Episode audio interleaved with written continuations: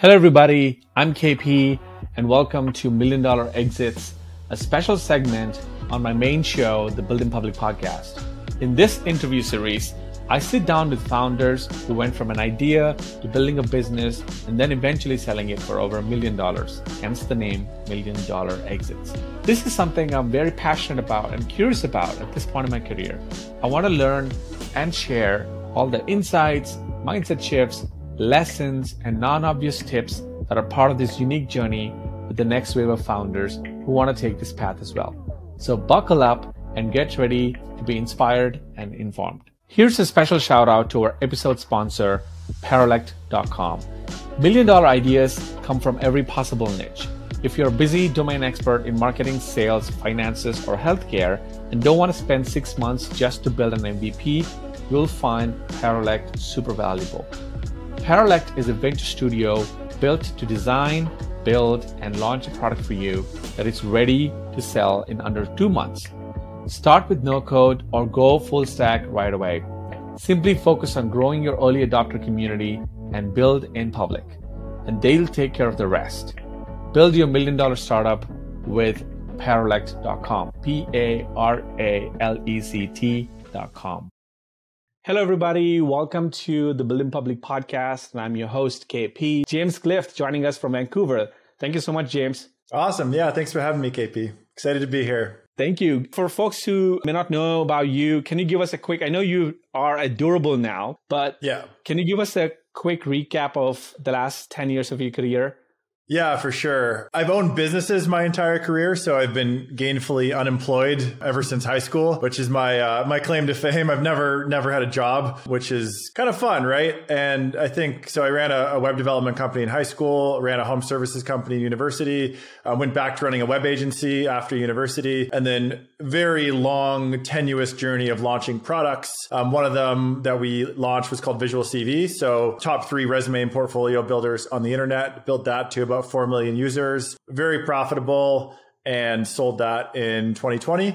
So after that, it's really been kind of exploring new ideas. Um, I kind of went through a similar journey, right? Like, hey, I don't have to work right now. So what should I work on was a very broad question. So I went through a lot of projects, a lot of iteration, and really came back to this idea of, hey, like, what do I actually know best in the world? It's entrepreneurship. It's what I've done. It's what I believe in. It's what I think is what drives humanity forward. And how can we enable more entrepreneurship? So in the past 12 months, I've been working on a company called Durable. Um, we help you launch your business in 30 seconds. So we've got an AI powered website builder that lets you just get something up the ground, running, custom domain name analytics, get it out to the world, start getting customers in the door. And what we're really trying to do is build this entire system for automating and abstracting all the parts of a business you don't want to do and letting you focus on the things that you're actually good at, which is the skill that you're delivering and your unique value. So yeah, that's been a that's been a journey that I'm happy to talk about as well. So definitely been through all of it. I've ran physical companies, I've ran software companies, and definitely yeah, been through the whole life cycle of entrepreneurship many times over. That's so, amazing. So, yeah, I, I've checked out uh, durable.co, by the way, just a few minutes before we joined, I joined. And it was brilliant. I thought it was so clever because it picked up my I think GPS location, like you know uh, my area, and then I'm in Buford, so it was showing me like I just made a quick landscaping business website in like 30 seconds, and it made the copy, wrote the testimonial, and the landing page was set up, and I was like, wow, this is so smart, and I could see like some lead gen agency, and this is some, I don't know if you've thought of this or this is a use case that's common, but I could see like a lead gen agency who are tech savvy and smart in like Buford, Georgia, where I live, right? They could just sit here and be like, all right, let's make a list of all these barbershops in our area. Let's generate really mobile friendly and elegant, well presented websites for these. And then we'll sell these leads for actual brick and mortar stores for a certain rate, certain cut. And I thought that could be one of the use cases. Have you explored that? Yeah, it's funny, right? So with a like I mean, business in general, it's kind of deciding like what are we going to be best in the world at? Right. And it's either you're picking an existing category, bundling stuff up, making that user experience better, or building an, a user experience that's brand new. So like is it an order of magnitude faster, better, cheaper than what's out there right now? So what we're actually seeing is a lot of emergent behavior. So like people are surprising us with what they're building. So it is a lot of small agencies that are building websites for other small businesses. Right. Um, it's more brick and mortar than we thought, and it's a lot of like consultants and a lot of international folks too that we didn't expect. So they're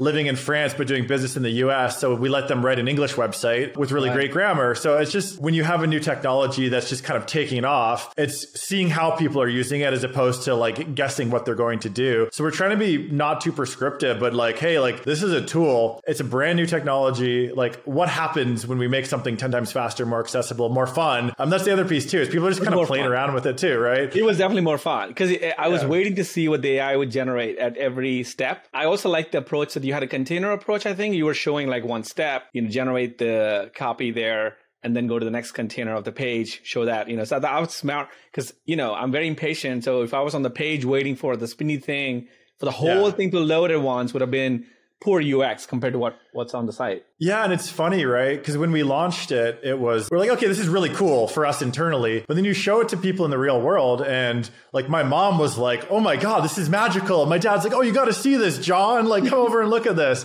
So you kind of see that word of mouth in person, and then that's what we've seen since launching. Is just like the word of mouth has been incredible. The growth has been. I mean, we're we're at 100k websites built as of Jan one, and now we're like 3xing that in less than a month. So we're just seeing this organic spread and like just the like the emergent behavior is pretty cool. I, I love it. I mean, I, I could do a separate segment completely on just that because I feel like yeah. it's such a great product and I'm, uh, I love new products. So, but let's, let's table that for uh, round two. For I'm sure. particularly curious about sort of your life before Durable. You know, if I'm, if I'm right, the million dollar exit story for you would be the previous company before Durable, yes, correct? Correct. Can you give yeah. us a, I don't know, like a one minute recap of take us through idea to exit. Yeah, and so leave as much. I mean, give as much details as possible so people can be inspired. Hopefully. Yeah. So at that time, it was probably my I forget the exact year, year four post graduating university. Like we had literally did everything we could to make money legally on the internet. Yeah, right. Um, so I was writing blog posts on Seeking Alpha, like financial blogging. We were right. doing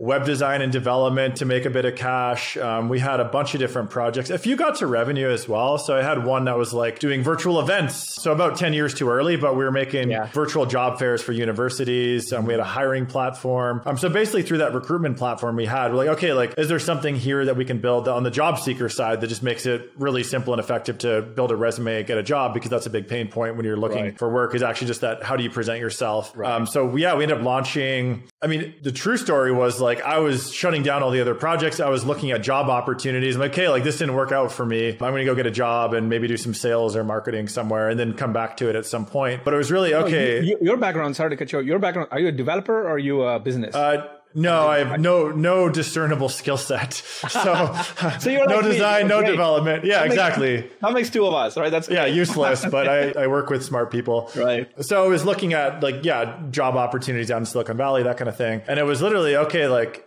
or I have this opportunity to build this new thing mm. and let's give it two months. That was it. Like, okay, like I think uh, I kind of just want to try this and see how it goes. So we ended up, um, we actually acquired the the site. So it was Visual CV was longer story, but they kind of raised some capital, shut down. It was like dead in the water, but a nice domain name. So we ended up acquiring that that domain and then building a new product behind it. And then yeah, first first few months we started getting some users. So we got a couple hundred users, and then we switched on a paywall in October. So this was May twenty, I don't know, 2014 or something. Right. Um, but switched on a a paywall. October we made two thousand dollars our first month. Like, okay, there's something here, and then we made five thousand wow. dollars, and then we did a launch on Product Hunt, and then our traffic like three x overnight, and then it just kind of grew really steadily since then. Mm-hmm. So that business from the the outset, we were growing quite quickly with a very small team. So I think probably the best like point in the company was when there was three of us. We're doing thirty k a month in revenue. I was living in Argentina, doing the digital nomad thing. Right. It's like, okay, this is probably the most successful I will ever feel, no matter how big this gets. Right. And my goal really, um, ever since the onset was, hey, I want a business that makes me 10 grand a month that I can run from anywhere. Like that was the initial goal because I didn't want to get a job. Really, it was like job avoidance more so than I want to build this massive empire and massive business. So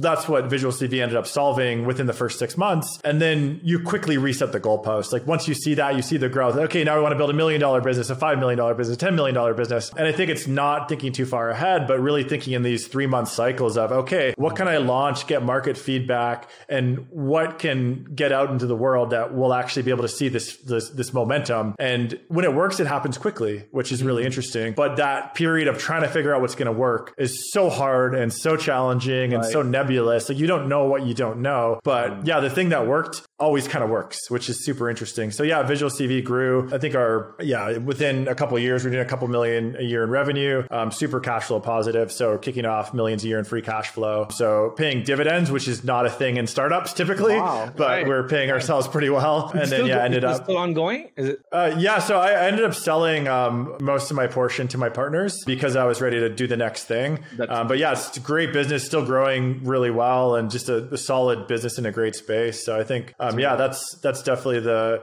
it solved what I was trying to solve for at the time, which was like building a product I, I liked with a team that I really liked, and like solving the financial question. I think, which Right. is kind of a, a big part of the like step one of entrepreneurship. I think is like you think money first, then you think impact and vision next. Right. At least for So, me, right? You, I I agree. I think thanks for saying that because I feel like sometimes people get the order wrong. And I mean, I'm not knocking on anyone. I feel like I've been in those shoes. You know, it's like it's like I can't really tell. Uh, but the draw, what drives me is impact. When I wake up, you know, Yeah. that clearly money is not guaranteed for you or for me. Yeah. So obviously, like you have to be driven by something else. So what drives me is impact. Like seeing that hey, I'm solving a deep pain for somebody out there in Argentina or like Bangalore. Like this is really Yeah. helping someone get you know get closer to something that they want. You know, but the challenge is sometimes putting one like which which should be before the other.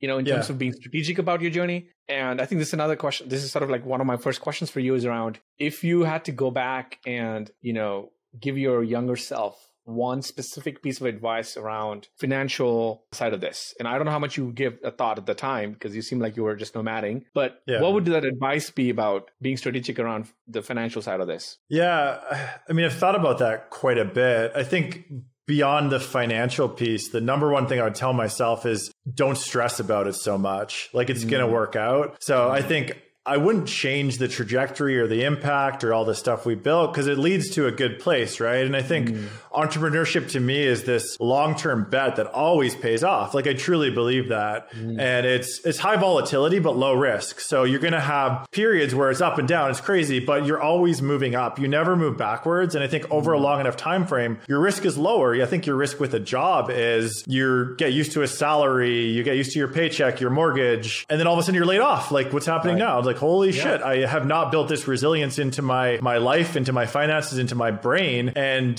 if you have one customer as an entrepreneur, then you have a lot of risk, and Right. that's what a, an employer is: is one customer for your entire financial situation or your families. Um, so I think that's how I look at entrepreneurship. But the thing I would change is this: the stress.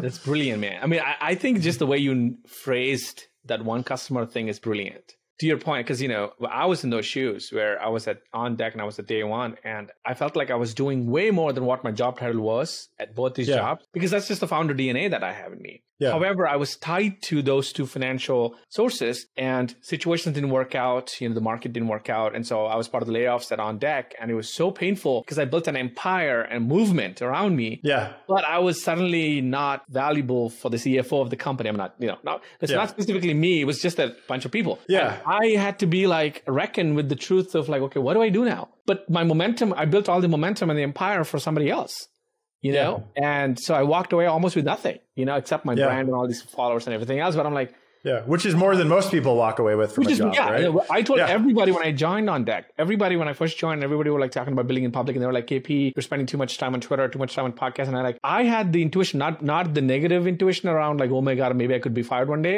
I just wanted to build a moat around who I was as a person and what I have to offer to the world, et cetera, et cetera. That would compound in the long run. You know, not necessarily that I saw the layoff coming because nobody saw layoffs coming in 2022, right? Or 21. Yeah. But it so worked out peacefully. I mean, pleasantly for me because when I walked out, I still had the moat around me. But still, financially, it was a huge jolt. And as a, as a father of a young kid with, you know, he's like 15 months old at the time, yeah, my wife and I, our bills and everything, it was so painful.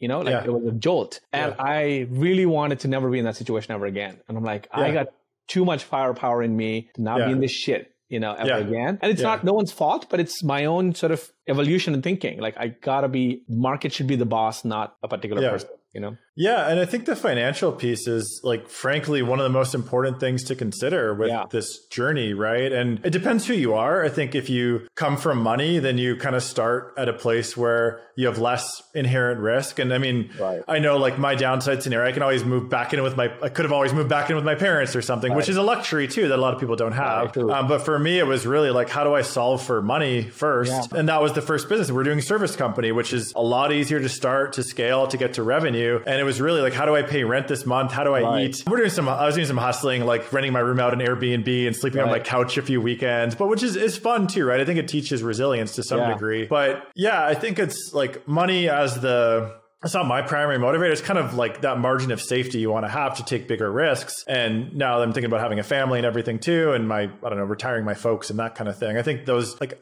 money's a great tool to solve security. And I think for the way I'm wired, like I need to have that solved to some degree to feel comfortable take the big swing. Um, and part of that's maybe salary or savings or, but I, I think a lot of people underestimate that as well. I have a lot of friends that think they can walk away from a salary and then within three months, they're like panicking because like there's nothing more addictive than a monthly paycheck. And when that check's not coming in, you're like, damn, Right. my savings is declining very rapidly and I spend a lot more money than I think I do. So I think there's a lot of tactics that you can take to be ready for that. And like mostly it's preparing your brain for that inevitable moment when you start panicking about money. Um, but the, the reality is like, if you want to be on this journey, you have to believe that you will be successful and that over a long enough time frame, it will work out. And money, I think the other interesting thing about money when you're an entrepreneur versus an employee is, is it's abstracted, right? It becomes not just this thing that someone gives you. It's like this thing in the world in which if you create value, you get more of it, which is like you really the cool. More you gen- yeah. The more value you generate, it's like you're pressing a button called value, and then you know, Yeah. there's a there's there's a chute of you know there's a chute that's spitting out money. But Yeah. instead, And it- to your point, yeah. like it's so non. It's sometimes disconnected. Like you're pushing the button of value, value, value, value, value, and then after uh, out of like ten times, maybe like one time you get a you get something out of it. You know, and so there's a sense of like that's what keeps this game super challenging in a way, but also fascinating, right? Is that Yeah. nobody has the key. Nobody has to know. Nobody knows exactly, you know, which is the exact Yeah. thing you can do to the market to make it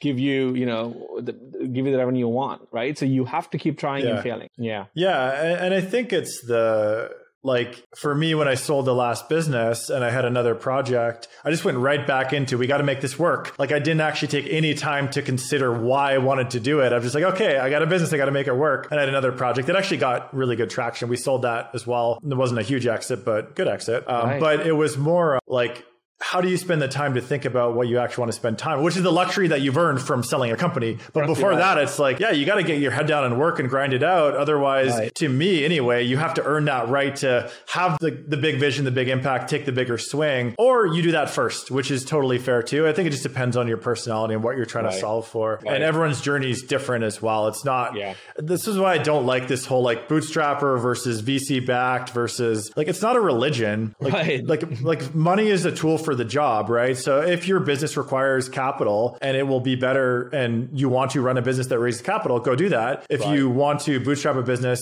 then do that as well. They're both equally challenging. Right. It's more what what pill do you want to swallow? Yeah. Right. Yeah. And I and mean, you can change your mind too. I think that's Right. part of the challenge with like building kind of dogmatic views on a lot of this stuff is I think a lot of these people that have been like the the most famous bootstrappers or whatever, like maybe raise capital for one project, see if you like it. Because I've had a great experience raising money. My investors have Yeah. been amazing, and it's been a lot of fun Right. too. And frankly, kind of more fun than bootstrapping in a lot of ways Right. too. Because you can build a big like team, you can build, take bigger bets. Yeah. So there's it's always hard no matter what. And I Yeah. think it's just picking what what hard you want to choose, right? Right. I agree. I fully agree. I mean, I, I worked at two venture backed companies and I, I've seen that side of the story and I've, you know, invested in like nine of them. I truly believe that venture has a role to play in the ecosystem, you know, but it's not the only way, certainly. At the same time, bootstrapped is not the only, it's, it's, I mean, to your point around, it's like the same no code versus code debate. And I, I, Yeah. I was like, if it helps somebody and if it empowers someone, I think whatever tools they use is irrelevant. You know, so we've seen Zapier go from, you know, I think they raised a small round initially and then they've always been bootstrapped. Crazy. And then you see Yeah. Stripe crush it as a, you know, VC backed company. So there's always like examples on each side. So I have a couple, I mean, I have a, I think four or five questions. I'm going to run through them quickly with you I want to pick your thoughts on this. Okay, so here's one. What is something most founders think is important that you don't think is important early on? And someone like me can skip early. In this scenario, I'm an early stage founder. I'm at the starting line and you've crossed the finish line. So what would that be? This is a good question. Hmm. I think everything's important. Mm. I think all this stuff is really hard. I think like social cachet is certainly not important. Like mm. telling your like caring what other people think is definitely not important. I think mm sometimes you catch people that are doing it for some weird form of social clout and mm like actually caring about the job title is definitely the least important thing. To right. me like that phase is like the early phase is figuring out what you're going to do what your market is what your product is who your customers are. So i think it's like any form of cachet or social status or anything like just round that to zero because it doesn't matter. And no one cares what you're doing either. That's another thing. People think that it's like what their family thinks is important. no one cares. Like right. no one, i don't even tell people what i do 90% of the time. I say like i work in online marketing marketing. Like it doesn't matter. Like build something else around your identity that's gonna like give you something to talk about. But like unless someone is your customer, your investor, your partner, your employee, just like don't worry about what other people think. So that's so, that's one thing people think is more would, important than it's not. It's, would you say it's fair to sort of caveat i mean would you say it's fair to like let people know hey don't come into this game of entrepreneurship if you are in here for the lifestyle for the Lamborghinis or for yeah, exactly right for the gram, you know, for TikTok or whatever. Yeah, um, is that? I, I, guess that's the message. I think right. It's like the cloud well, comes much later. It, the, to be fair, it might be still the best way to get to a point where you can buy a Lamborghini, but it's like an uncertain outcome. I just think it's it's a lot. It's not glamorous in the slightest. Yeah. If if it is, then you're doing something strangely, right. and I I just don't agree with that. From with your experience. At sure. least it was not glamorous, and I think that's that's the real truth. I, I think that's ninety ninety percent. I mean, most of your life is spent behind a like a laptop, hunched over a laptop. Like it's not that cool, right? right? Even I mean, Argentina was amazing. I like I lived a great lifestyle down there, but at the end of the day, most of my time was still spent behind a laptop, right? Right. So, but you didn't do any of the Argentina stuff as as sort of like, oh yeah, the founder of Visual CV. You just did it because you were there, happened to be there, right? Yeah. Um, and I look at most yeah. of things as like again, it's just like what value are you creating and what energy are you putting out there into your business that's going to result in people people's lives improving. Mm-hmm. And it's not that it's not a complex it's not hard. It's not it's not complicated. It's just very hard to get that right. Mm, damn. But yeah. Yeah, I love that. It's not complicated, but it's very hard. That's true. So another question that I have is is did you have what did you do that was radically different from your peers who started along with you that you think has served you well? Well, a lot of my peers have taken companies public and are like billionaires now. So I, maybe I fucked up. I should uh, text me those numbers. I should ask yeah, what what have you with me then, James? Well, no, I actually, I'm sure. Yeah, I'm sure there yeah. there must have been a lot. You know, even if yeah. you didn't really meet with them or were friends with them, but like the wave of founders that you were a part of at the time, a lot of them must have been left behind or maybe still grinding. What do you think that you've done intentionally step over step over step that was slightly different. I think there's a quality of found like founders have to be relentlessly optimistic long term but mm. short term incredibly pessimistic. And i think the people Wait, that i've is, seen what does that mean? So long term optimistic means like this is going to work out. I'm going to build something successful. Pessimistic is like we need to grind every single day to launch something get feedback. Like it's not working be honest with yourself. And i think a lot of people that the visionary without substance is a mm. common theme and you spend a decade on something that's not really working. It's like a mm. either a dumb idea, market doesn't like it, but it's not being honest with yourself. You're not reflecting on the actual feedback that you're getting. And you can spend a lot of time on something that's not working. And it takes it takes a long time to get something launched that will be working, but you also know within 3 to 6 months if it's going to work or not. Like mm unequivocally across the board. Like if people want the thing that you're doing, the internet's so big that they will discover it, find it. Um, right. If you, I mean, you obviously have to market it too, right. but right. like you get market signal faster. It's not now. a 10 year process to get market signal. Now it's social. And, it's like, yeah, you definitely get yeah, very fast. Yeah. It's, it's incredible how fast things can grow if it's, if you hit the right thing. Right. Um, so I think just being like honest with yourself is really important. And yeah, I think for me, what I did differently, I think, yeah, you already yeah. seem to have answered a bit of this with me. Like I feel like even from the get go, I felt a strong dose of this is going to work out energy from you, and uh, it's so so refreshing to hear that and feel in in your pres- be in your presence because it's just so energizing, you know, to just believe that it's going to work out, right? And and not from a delusional point of view. And I'm not just saying like, hey, yeah, we're going to do it anyway. It's like not like a cult, but this is hard, but I will figure this out, or we will figure this out. So there's this optimism, long term optimism that I'm already sensing. And combine that with what you just said, short term, like, yeah, no one's, no one owes you shit. Let's go to Yeah. work, right? Like exactly. This, this Yeah. is great, but then who's going to write the copy on the sales page? You got to write Yeah, it. So do it, exactly. right? So, yeah. Yeah. Okay. Or AI can write it for you too. Right. Okay. I guess At some point, it is going to be easy, but not For a- quite yet. for a small price of forty two dollars per per month. Um, exactly. Okay, you, we talked about that. So, what what are some of the struggles that you faced early on that you think could have been avoided, maybe, and next time around, you know, you you're not facing those those as much. Uh, Everything, man. Really? Everything's a struggle. I think hmm. just, I mean, part of it's inherent personality, right? But hmm. it's like the stress is real. And it had a lot of moments of just, you're doing something new. I think that's the other thing is like, hmm. if it's your first time as an entrepreneur, like you have to unlearn everything you've learned. Like school tells you what to do, jobs tell you what to do. Like there's formulas for this stuff, but entrepreneurship is so nebulous and weird and stressful. You have to make it all up and figure it all out. And that is incredibly stressful uh, if it's something you've never done before. So you are learning and growing every day if you're doing it right and you should be stressed but i think it's the difference between good stress and bad stress so i Right. think for me it's that like I wish I didn't have a lot of that like deep anxiety the whole time until it worked. And uh, like for this new company and durable, I'm really consciously trying to have fun. Right. Right. Because I think it can be fun. Right. And I think even if I look back on the last decade, like that could have been fun too. It could have been more fun. Right. right? I could have like just woke do up and been a little bit less was the- stressed. how would you how would you have shifted the focus from? Because seems like your focus was, was on some other aspect, and now this time around the focus is not on that aspect clearly, and that's like not stressing you out. What was the Yeah. focus on at the time? I mean,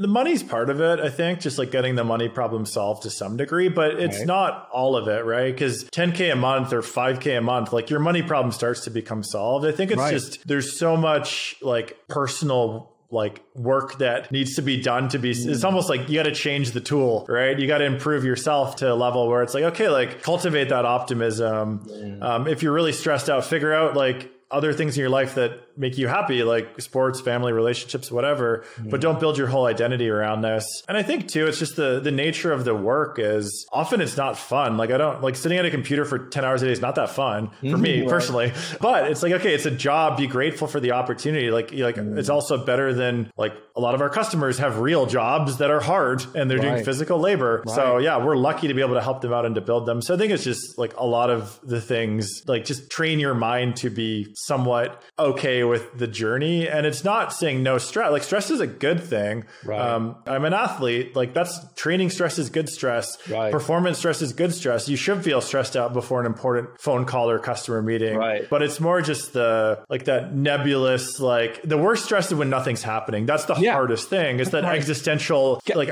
is this the right thing? Does anyone care? Am I gonna Oh fail? God, Can my family eat? Like that is the hardest thing. And I do not have a solution for that besides like keep working towards monthly recurring revenue solves all of that. Just like figure out what is- you can do to get to MRR. Like that's the only cure for real anxiety is The- MRR. the weird thing about this sort of nebulous stress that you talked about, and I, I've had my share of this, is, is that I feel like I'd rather just have the damn adversity than anxiety. 100%. I'm I love like, a crisis. Give it to like me. Just give it yeah. to me. If you, what, what's the worst Yeah. that could happen? Like Yeah. COVID happened. Remember, everybody was Yeah. like panicking. I'm like, give it to me. Give that damn. COVID. I'll deal with it. You know, whatever. But the potential looming chance of getting COVID is way more stressful. 100%. Because you're Yeah. like constantly second guessing everything, like you know, washing Yeah, your you're like washing your groceries or I'm whatever we were like, damn, doing. just yeah. and you know, as entrepreneurs or even like as someone who's I'm mean 34 now, so as someone who's spent three decades of my time on the planet Earth, I've had Yeah.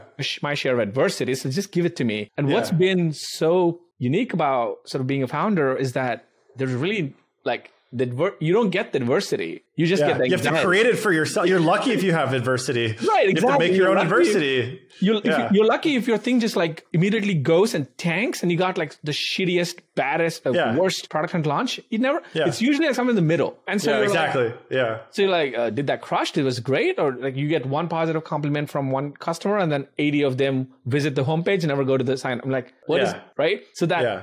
That nebulous thing, which you're talking about, I'm sure a lot of, lot of folks on, uh, you know, will relate to. So what I'm hearing from you is that how do you get sort of cope with it is accept that it's part of the game, you know, and look for areas and focus on areas where it's more fun. Is that correct? Like try to like shift Yeah. away your attention from that. Or find a way to make the the crappy stuff fun too. Like Mm. like sending sales emails sucks, but whatever. You got to do it, right. right? And accept that it's your job that you've chosen to. Every job has crap that you have to do that you don't want to do. I think the other stuff that's like is kind of zooming out as well. Like whatever, we're minuscule pieces in a vast universe, and none of this really matters. Is also a good philosophy as well. So I think it's like being able to abstract the whole game and just like no it's a game, it's fun. Hopefully, it's fun. The outcome's uncertain, but you'll figure it out over a long enough time frame. I think it's all these things have to happen because the like what I see people doing is like I've, I had a friend that just was founding a startup and he was just so incredibly stressed and i was mm. like dude like if you're not if you're this stressed now it doesn't get easier if you're successful right. like right. the, the game just changes right mm. it's just that you have to find a way to like like you're like every time you found it you're going to be stressed right mm. but like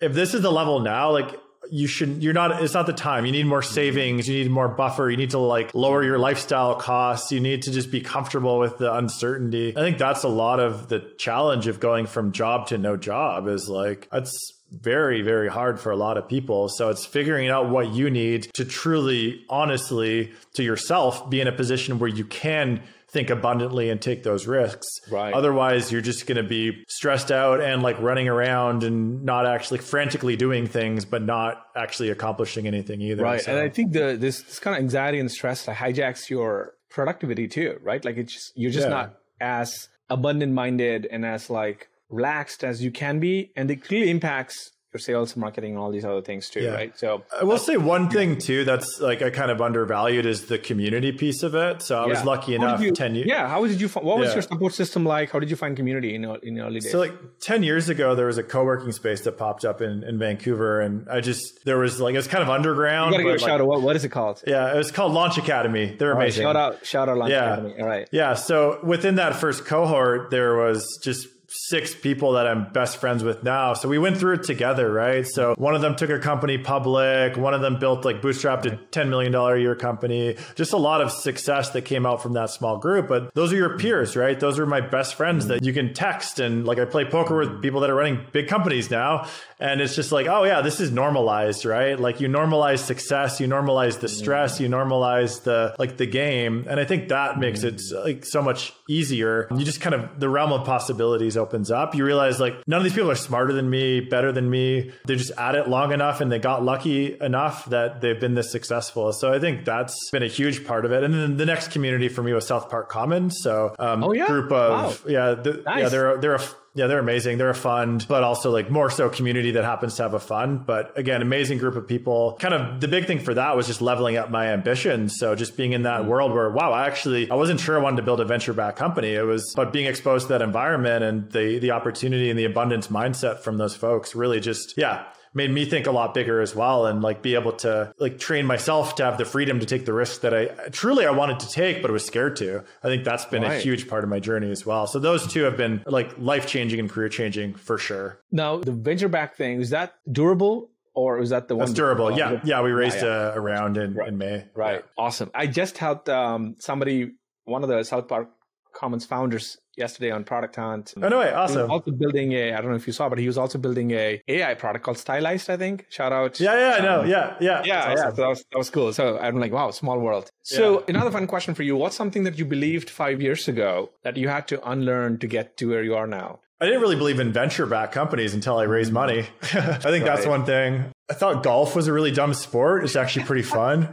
right. yeah. I think like things do happen if something's going to work, it does happen fast. And I think if something's not working after an amount of time, you just need to be honest and try something else that might have a better chance at working. I think the like long-term vision is really important, but how you get there can change, right? So if you pick a big enough market and a like a specific customer, there's a lot of ways to solve a lot of problems on the internet. I also think the like don't underrate trends and waves as well. I think mm. is really interesting. So people are I mean generative AI is totally right. the thing right now, but for good reason. It's incredible and it mm. could be world changing and I think it will be. So people are like, oh, you're just on it. Exactly. Yeah. yeah. But that's not a decision because it's cool, but because I actually believe it. But I think trends are a lot bigger than they used to be now too. So mm. because things move so fast and the like the world is so close on the internet, like the right trend actually moves a hundred times bigger than you think it would, mm. which is where you see like a lot of grifters as well and like a lot of like bad behavior, but also like the underlying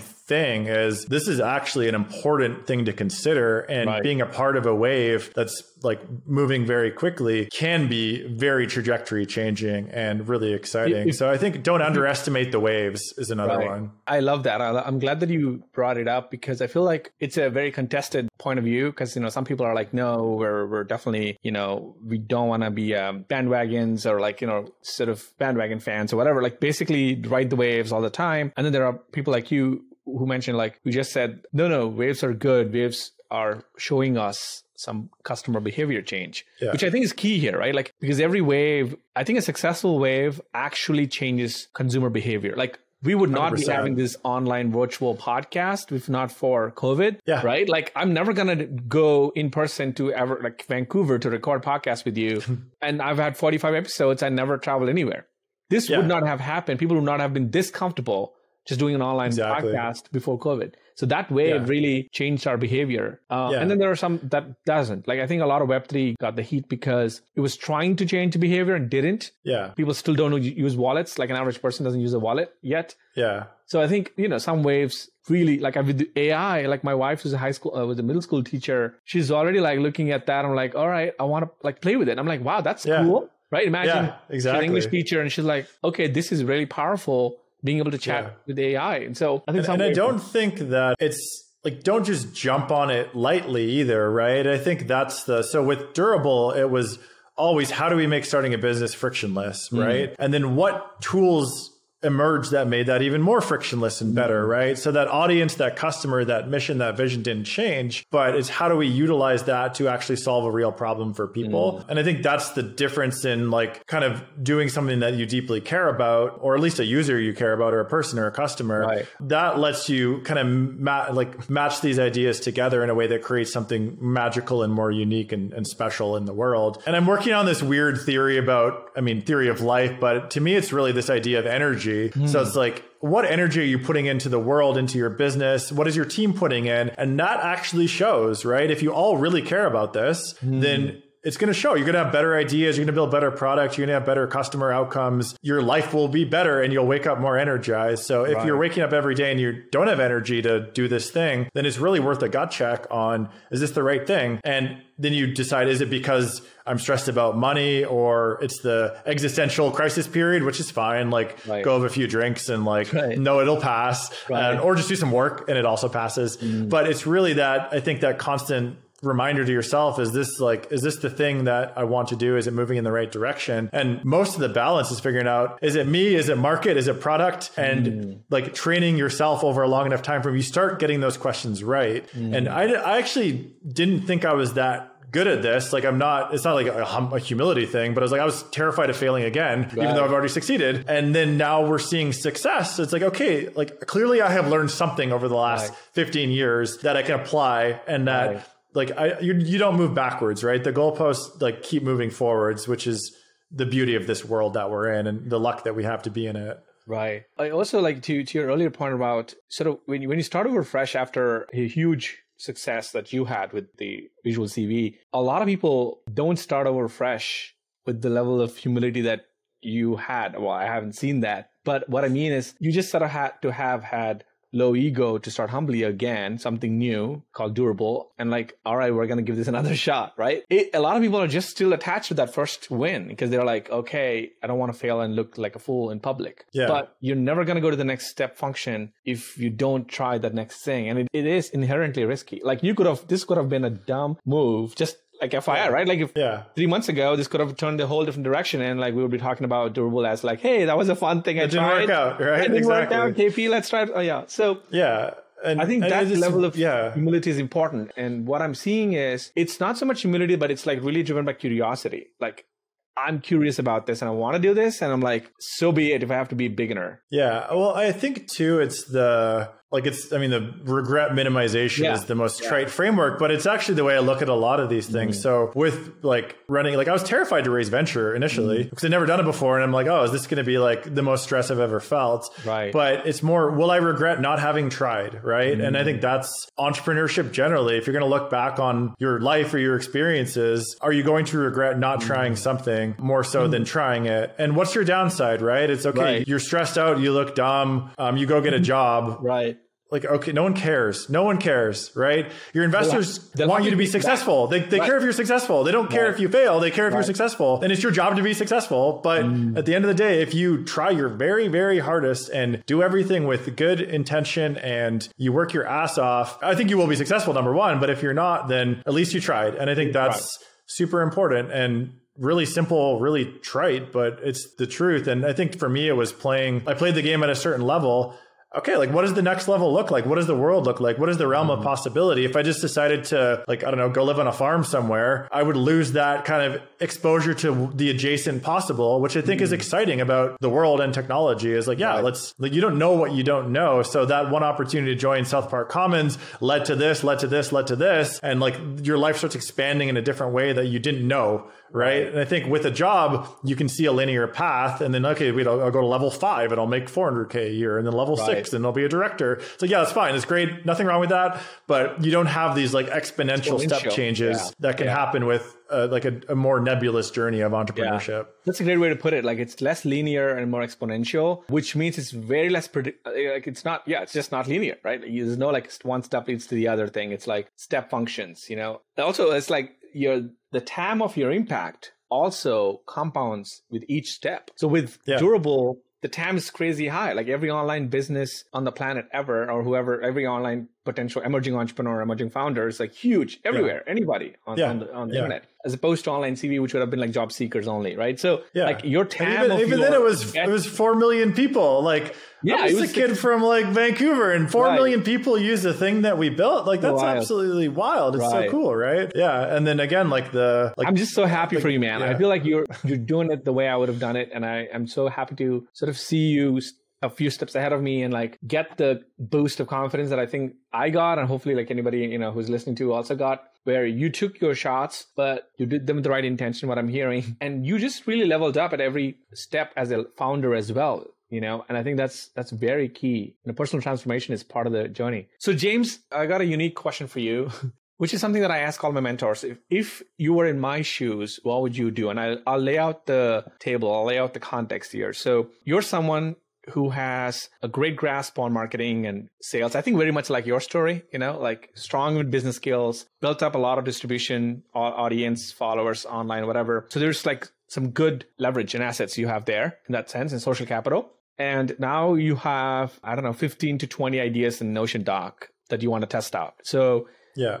you have a technical partner who will help you build some of this stuff and test them cheaply, like one week MVPs, that kind of thing. But it's a portfolio approach. And the intention is we want to build something that generates money. It's, you know, profitable, that grows fast. It's definitely not a venture intention at the moment, but something that can be a sustainable business that that could potentially be exited, but not so much attached to the exit only, but growing a great business. How would you go about this? What do you actually want to do? Like, what do you actually want to build? If you could just like have the thing that you wanted in three months, like what would that be? Would that be we're making 10 grand a month, we're making 100 grand a month, I go make, I sell for a million dollars in a year? Like, what is the actual Yeah. outcome you're okay, working okay, okay. From? that's a good. That's a good question. Financial freedom, like I said at the beginning. Okay. I, I want something Yeah. like a million dollar exit, um, Okay. just so that I don't have to worry about monthly bills or doing consulting gigs. Okay, Yeah. so a million dollar exit. I actually like would abstract a little bit. So is that cash flow? So I got a million bucks in the bank. It's paying like six percent. So Yeah, sixty like- grand a year. So Right. like that's equivalent to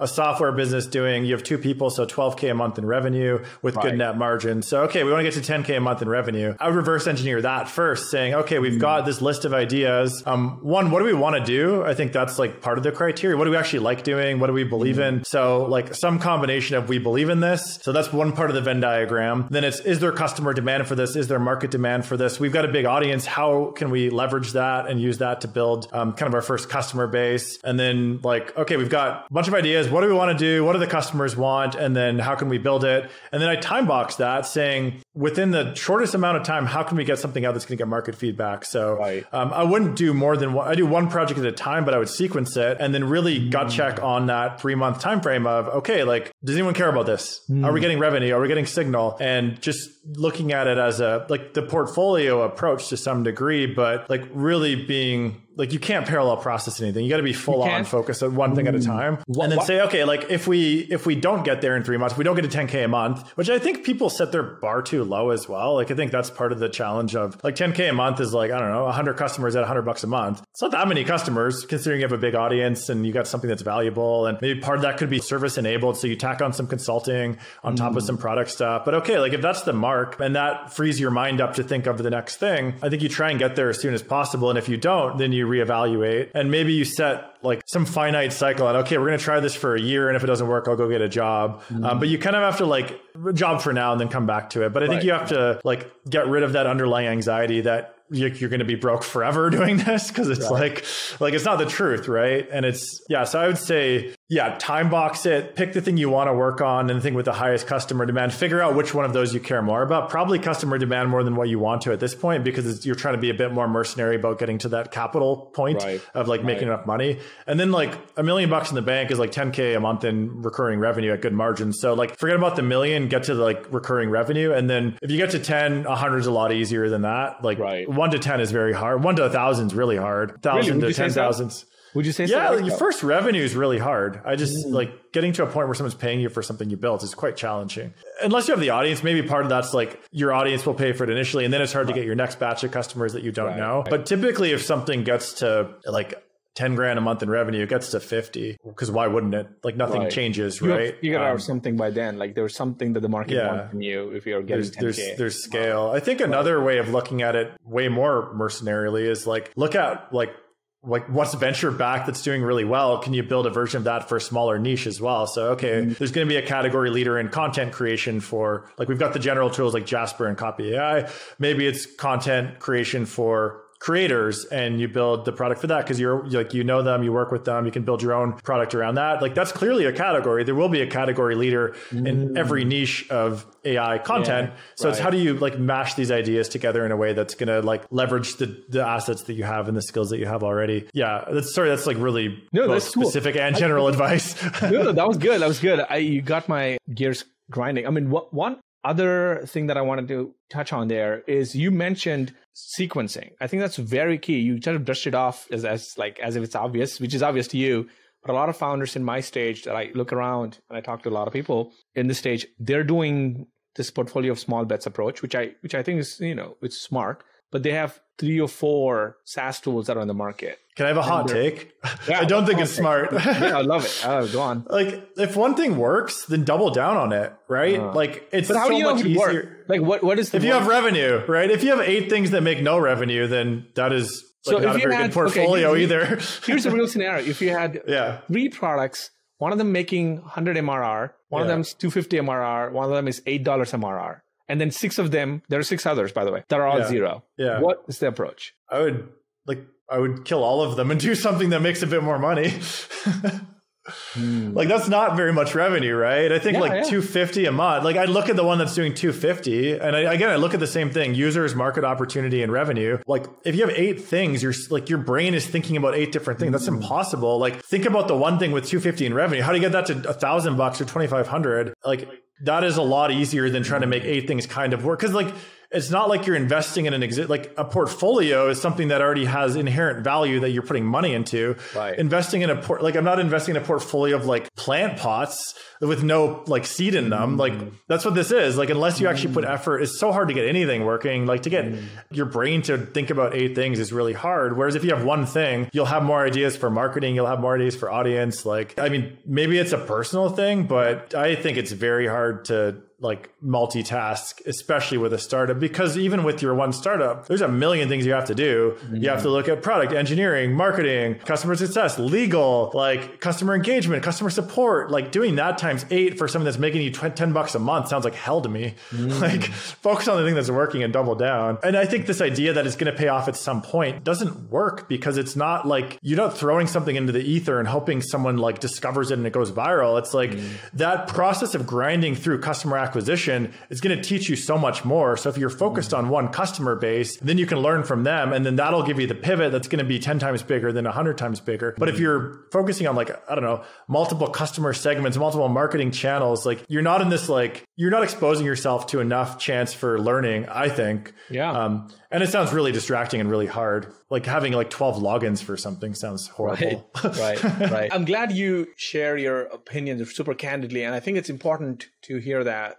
Um, and I don't have a lot of hot takes. I really like. I don't. I think it, like if it works for you, it works for you. Like I'm, I'm pretty. I don't have very many strong opinions, but that just sounds really hard to me. And right. I think it's like when you have something that's making a thousand dollars, like you can make ten grand, you can make a hundred grand. Like that is a lot easier than yeah the other alternative. The under the under sort of the underestimated aspect of what you just shared is thing where you touched on where you said there's a million things you got to do to make one thing go to the next level. And I think that that's true, right? There's like, so even if you pick the winner out of the those three, you still have to do a million things. So if you haven't picked the winner, it's just even more complicated, you know? Yeah. And just do it for three months and see what happens. Like that's a very short period of time over a long career. Mm. And if you pick a 10 year time frame to make a couple million bucks, then that gives mm. you a lot of three month bets. Mm. And like if you can build what you can if you can build an audience with you can like right you can get customers in three months and figure out like what kind of business you want to build what you can reverse engineer a lot of this but i right. think it's just like pure intense focus on something lets you learn so much more and like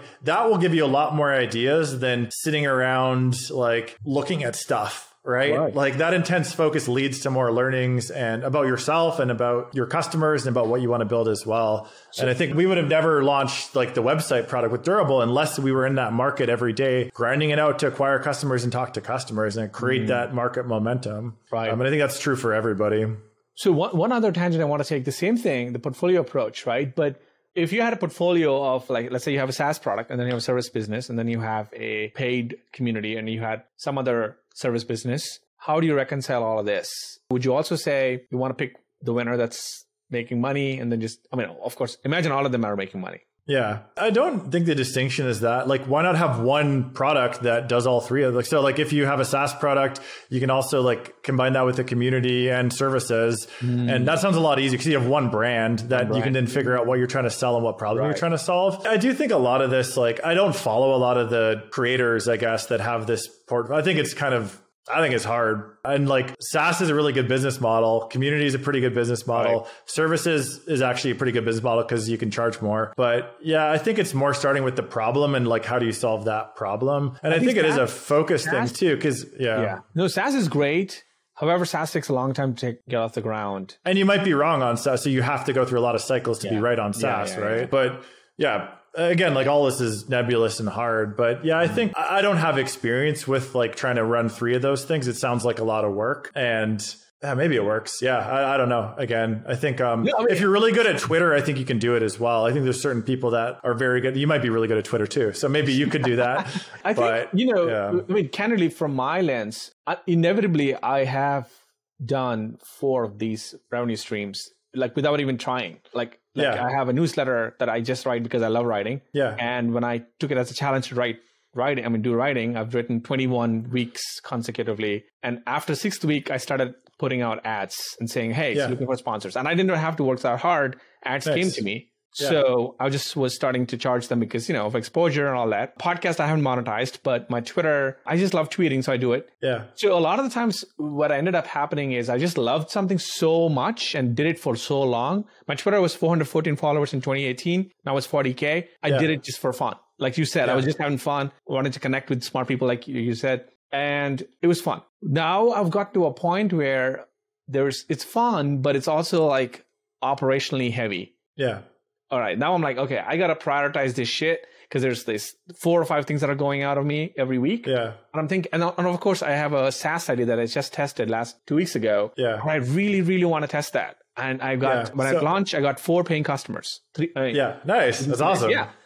And just like you, I reverse engineered the math and I thought, if I really want this to go, I want it to be at least $30 per month. Yeah. And it's a topic that I'm very passionate about. It's about newsletters. Nice. I love newsletters. Awesome. Yeah. And nobody's building this newsletter CRM. And I'm like, okay, I see an opening in the market. I yeah. could go dominate this thing. So yeah. I tested. But now I'm like evaluating do I go all in on the SaaS for three, yeah. four months or do I or do you hedge? Four or five. You know what I mean? So, so I, I, yeah. I, think that's a really interesting scenario. And I think you can also, like, again, looking at sequencing, like one way of looking at what needs to be successful, what do I need to prove for this to be a win, but also what do I need to prove to, for this to be a loss, right? So if you said, mm. hey, I just want to grow the newsletter for three months, I'm going to work my ass off to do that. If it doesn't get to a point where it's making X amount, whatever that right. target is, right. then shut it down. Just, mm. just, say, hey, this didn't work. I tried my best. I think like right. you have to almost trick yourself. Like it, it, always takes longer to kill stuff than you think. Like it's so yeah. hard to kill something with that a little true. bit of traction. Like right. it's yeah, like my like my my like my middle project between Visual CV and Durable, same thing. I got like we had like a couple enterprise deals, revenue. I think we probably did like 50 or 60K in revenue my first year and like a lot of usage, but like kill. Yeah. Yeah. But it was like, ah, like, but once you, I mean, we sold it too. So yeah, I guess that was a good exit, but I was, I should have killed it, right? I actually should have mm. because it wasn't like it was taking up so much headspace. It wasn't going to be the thing that I wanted to be, um, mm. whatever. But you almost have to like learn that yourself. Like, what will it take mm. to kill this is a good question too. Mm. Like, if I work my ass off on the newsletter and Twitter for the next month, two months, whatever that time frame is, and I don't get to a point where I want to, then like, am I going to be comfortable killing it? Like, mm. how do you get to a point where you're comfortable killing it and then right. going, going to the next sequence of projects you want to build right. is one way of looking at it too. Yeah. That yeah. could be because no, otherwise it. you're going to hedge and you're going to be distracted and then right. you're going to have middling success and you're not going to be able to kill it. I think it's it's a fun exercise to figure out what the point of. I love of, that. the of other thing I've been getting um, some great advice on, which is kind of this is you know we can be it's going to be a last last thing we talk on is is this has come to me like many many times where people said, KP, you will know when you have a hit in your hand. Hundred percent. Right. And you'll also know when you have just meh you know so uh, like it's like a musician an artist you have a bunch of jingles you like make a bunch of you know whatever and then when you when you drop the beat when you play it to an audience you know when you have a hit yeah. and one the hit carries itself like it's just like it'll pull it out of you as opposed to you pushing it so much and yeah. until you until you get there it's okay to fail, you know, n number of times or try n number of times. And I'm like, that felt super liberating to me. I'm like, whoa, that's cool. Then yeah. I'm like hopeful that this shit doesn't work in the early days because I'm like, okay, oh, yeah. okay. Because once you get to the hit, it's gonna doesn't matter. Nothing, nothing right. matters but the hit, right? You only have to be right. right once, and right, yeah. I mean, the number of things that I've launched is very large. Like a lot of projects, a lot of dumb businesses, a lot of dumb ideas, right? And like none of that matters once you have a thing that works. Right. And that's yeah, that's that awesome. solves success solves all problems success for better or for worse. Right. Yeah. Awesome, James. This has been such a blast. I'm so grateful for your time and for you know your candor and just your you know you you you seem like an authentic you know awesome dude man. I appreciate you and thanks, thanks. For all the time. I appreciate that. you, you, too kp this is great. And yeah. yeah keep me posted. I'm excited to see what you build. I think it's going to be great. So yeah. Awesome. We'll keep you in the loop. All right. Have a good one. Awesome. thank you. Thanks man